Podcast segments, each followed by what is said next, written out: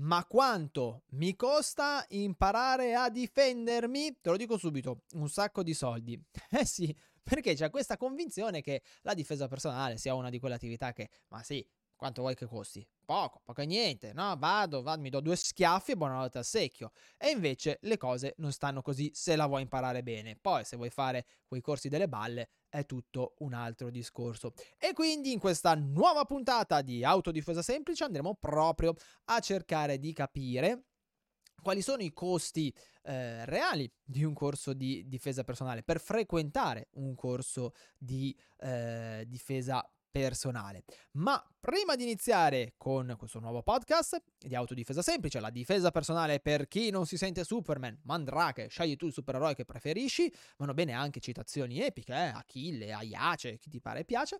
E vorrei, come al solito, ringraziare il nostro fantastico sponsor che è Urban Budo, lo puoi vedere qui alla mia sinistra, eccolo qua.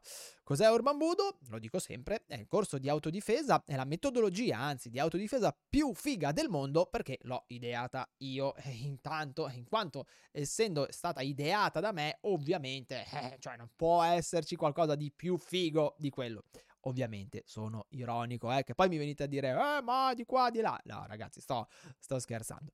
Ehm, Autodifesa semplice che esce ogni due settimane il giovedì. Mi sono perso un attimo, scusatemi, prima ho avuto quello. Uh, eh, che abbiamo provato a registrare in live, ma è stato un esperimento fallimentare, perché non mi dispiace, ma sono veramente troppo, troppo eh, incasinato in, questi, in, questi per, in, questo periodo con la riapertura del dojo non riesco a incastrare tutto e quindi ho tornato a fare le registrazioni qua in solitaria mi sento un po' solo ma eh, comunque ci, insomma si può fare, non è, non è un problema.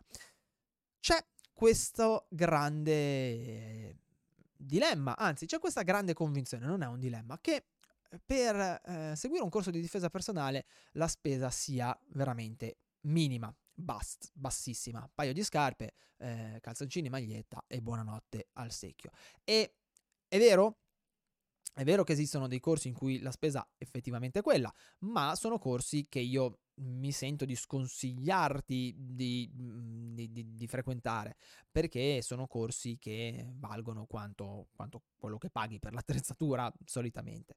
E purtroppo in realtà la difesa personale eh, richiede una spesa, richiede una spesa anche abbastanza importante che si può affrontare a tappe, perché non c'è bisogno che tu vada a comprare tutto assieme, ma il solo costo del biglietto il solo costo del corso non è, non è sufficiente, devi preventivare che dovrai comprarti, ebbene sì, delle protezioni.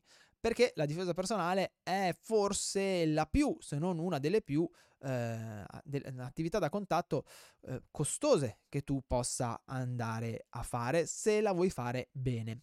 Perché? Perché richiede una varietà di metodologie di pratica, una varietà di metodologie di allenamento e eh, una, quindi una varietà di attrezzatura che altre discipline non hanno. Se io vado a fare box, presumo, eh, correggimi se sei un pugile se sbaglio, che tutto quello che mi serve, oltre all'abbigliamento, siano un paio di guantoni, il paradenti e le fasce, magari il paraciuffolo per gli ometti e il paraseno per le signorine. E, ehm, nella difesa personale questo non basta. Non basta perché a seconda della metodologia che si va a lavorare, vengono adoperate determinate protezioni. E le protezioni, signori miei, hanno un costo. Però è un investimento, perché ti costerà sempre meno comprare le protezioni necessarie che andare dal dentista a farti rifare un, un'arcata o andare da un chirurgo della mano per farti sistemare la mano. Ora, sul eh, discorso delle protezioni, io sento già in lontananza le vocine che iniziano a dire: Eh, ma le protezioni danno un'idea illusoria di quella che è la realtà. Se, va bene, è vero, eh, non posso dirti di no. C'è solo un problema, che allenarsi senza protezioni vuol dire aumentare il la percentuale di rischio in modo esponenziale. O andare a fare gli esercizi in maniera ipercontrollata. O ehm, non poter andare a fare determinate cose, perché senza alcune protezioni certe cose non si possono fare. E dato che mi sembra veramente da coglioni, chiamiamo, usiamo i termini che vanno usati quando vanno usati, da coglioni andare a ehm, rischiare di farsi davvero male, andare a rischiare un trauma cranico, dei danni cerebrali, piuttosto che andare a rischiare di spaccarsi una mano, andare a rischiare di perdere dei denti e via dicendo. Perché così ci sentiamo dei veri uomini e perché così facciamo delle metodologie dove non si usano le protezioni e siamo più vicini alla realtà, io, sinceramente, preferisco sempre adoperare le protezioni. Però a seconda della metodologia e a seconda dell'esercizio si adopera una protezione piuttosto che un'altra. E lo premetto, ci sono degli esercizi in cui io faccio ridurre le protezioni all'osso. Ci sono degli esercizi in cui io addirittura non le faccio mettere a uno dei due ragazzi che lavorano, ma sono delle particolarità e c'è una motivazione. Non perché così ci sentiamo più uomini, non perché così non falsiamo la realtà. E sul discorso del falsare la realtà, poi cerco di ricordarmi di aprire una, una parentesi. Le protezioni ad oggi sono, mh, mm, sono tra l'altro molto belle, sono fatte molto bene e se uno ha voglia di investire un po', eh, fa la spesa una volta e per anni va avanti senza alcuna eh, problematica di sorta. Lavorare con le protezioni ci permette di lavorare in sicurezza perché ci evita di farci male, ci permette di eh, essere costanti, perché se io vado a un allenamento, mi spacco e devo stare a casa per 15 giorni, un mese, poi vado a un altro allenamento, mi spacco di nuovo e sto a casa altri 15 giorni, un mese, una settimana, io praticamente pago un corso dove non vado a praticare, dove pratico una volta ogni 15 giorni, mese e non riesco neanche a imparare niente di che. E poi permette di allenarsi in serenità sia da parte di chi riceve i colpi che da parte di chi li dà, perché alle volte eh, soprattutto all'inizio, magari c'è chi ha delle remore a usare tutta la propria forza. Spesso parliamo di attività a contatto pieno, va bene fare attività a contatto pieno, ma facciamole con l'intelligenza, facciamole adoperando le protezioni. Anche perché non adoperare le protezioni vuol dire creare continui traumi. Noi ci alleniamo due o tre volte alla settimana, vuol dire che due o tre volte alla settimana creiamo traumi all'organismo e questi traumi eh, prima o poi mh, presentano il conto. Mm?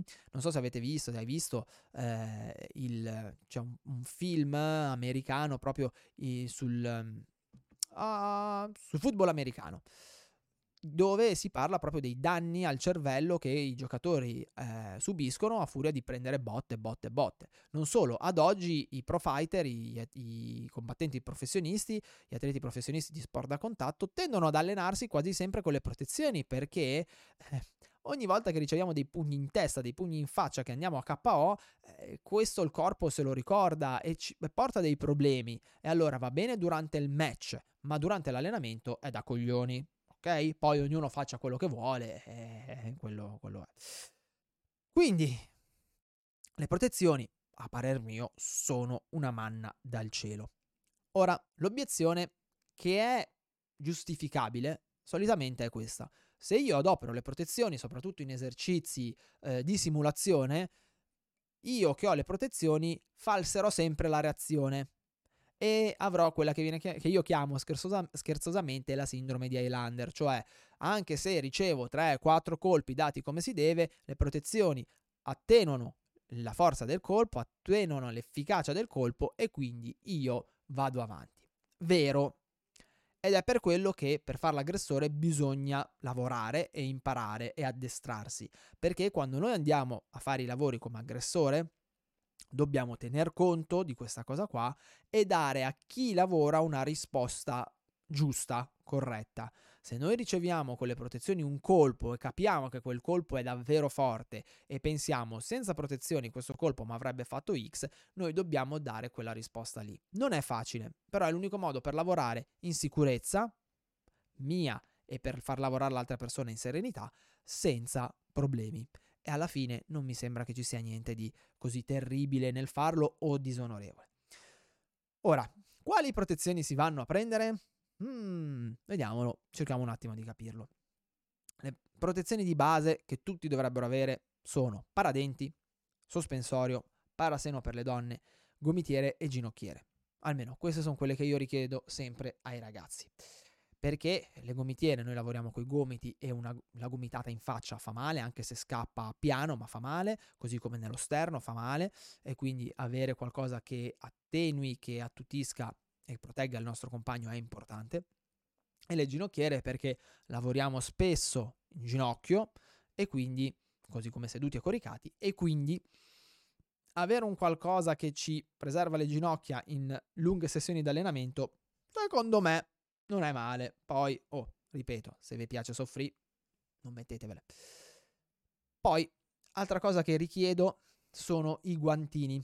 Possibilmente io non faccio adoperare i guantini da MMA, ma faccio adoperare quelli da 7 once, che sono sempre aperti, ok? Perché? Perché danno un po' di protezione maggiore, perché controllare e posso chiedere ai ragazzi di non controllare i colpi e di controllarli poco. Con quelli da 4 once il colpo arriva davvero pesante e quindi soprattutto se il ragazzo è inesperto, io l'ho trovato un po' rischioso. Però se non volete usare quelli da 7, volete fare un lavoro un po' più strong, mettervi quelli da 4, fatelo pure. Io qualche volta lo faccio quando mi alleno con i ragazzi, eh, o chiedo loro di mettere quelli da 4 quando mi alleno con i ragazzi. Però, ripeto, è una cosa molto soggettiva, dovete, dovete valutare voi. Io preferisco un po' di sicurezza e tranquillità in più rispetto a un po' di sicurezza e tranquillità in meno. E questo, a grandi linee, uniti ai guantoni da 10 o 12 once, è l'armamentario base e i paratibie. Eccoli qua, mi sono dimenticato. Paratibie perché? Perché lavoriamo sia con calci bassi che perché almeno preserviamo il compagno se facciamo lavori di calci con la tibia e via dicendo. E guantoni da 10, noi usiamo i 10, anche i 12, 16 once, insomma guantoni da pugilato. Perché? Perché per alcune metodologie è molto utile il guantone, per altre metodologie è più utile il guantino? Per alcuni tipi di lavoro il guantone mi dà maggior sicurezza e permette ai ragazzi di scaricare forte. Per altre tipologie il guantino è essenziale. Se io faccio un lavoro di simulazione dove i ragazzi possono prendere, afferrarsi, strattonarsi e via dicendo, col guantone non si può lavorare. Però al tempo stesso col guantino si è limitati in alcune cose. Se dovete fare una scelta fra guantoni e guantini, fate i guantini da 7 once. Ok? Se non ve la sentite di chiedere il doppio acquisto. E se no, secondo me andrebbe meglio adoperarli entrambi. E poi abbiamo corpetto. Eh, sì, corpetto sì, perché se facciamo alcuni tipi di lavoro, soprattutto in cui io faccio l'aggressore, il corpetto è sacrosanto. Addirittura io ne adopero due tipi, io ho un corpetto normale e poi ho un corpetto che in realtà è un corpetto da equitazione perché per i lavori di simulazione quello è più protettivo, i ragazzi possono colpire più secchi e io ho meno problematiche, però anche il corpetto normale per i lavori di simulazione può andare bene, l'unico problema del corpetto normale è che lascia la schiena scoperta, eh, però oh, capisco anche che non si può pigliare tutto. Il top sarebbe comprare le armature, ma le armature hanno dei costi esorbitanti, quindi dobbiamo riuscire a eh, dare un colpo al cerchio e uno alla botte, riducendo i costi e dando comunque ai ragazzi una buona possibilità di protezione. Caschetto.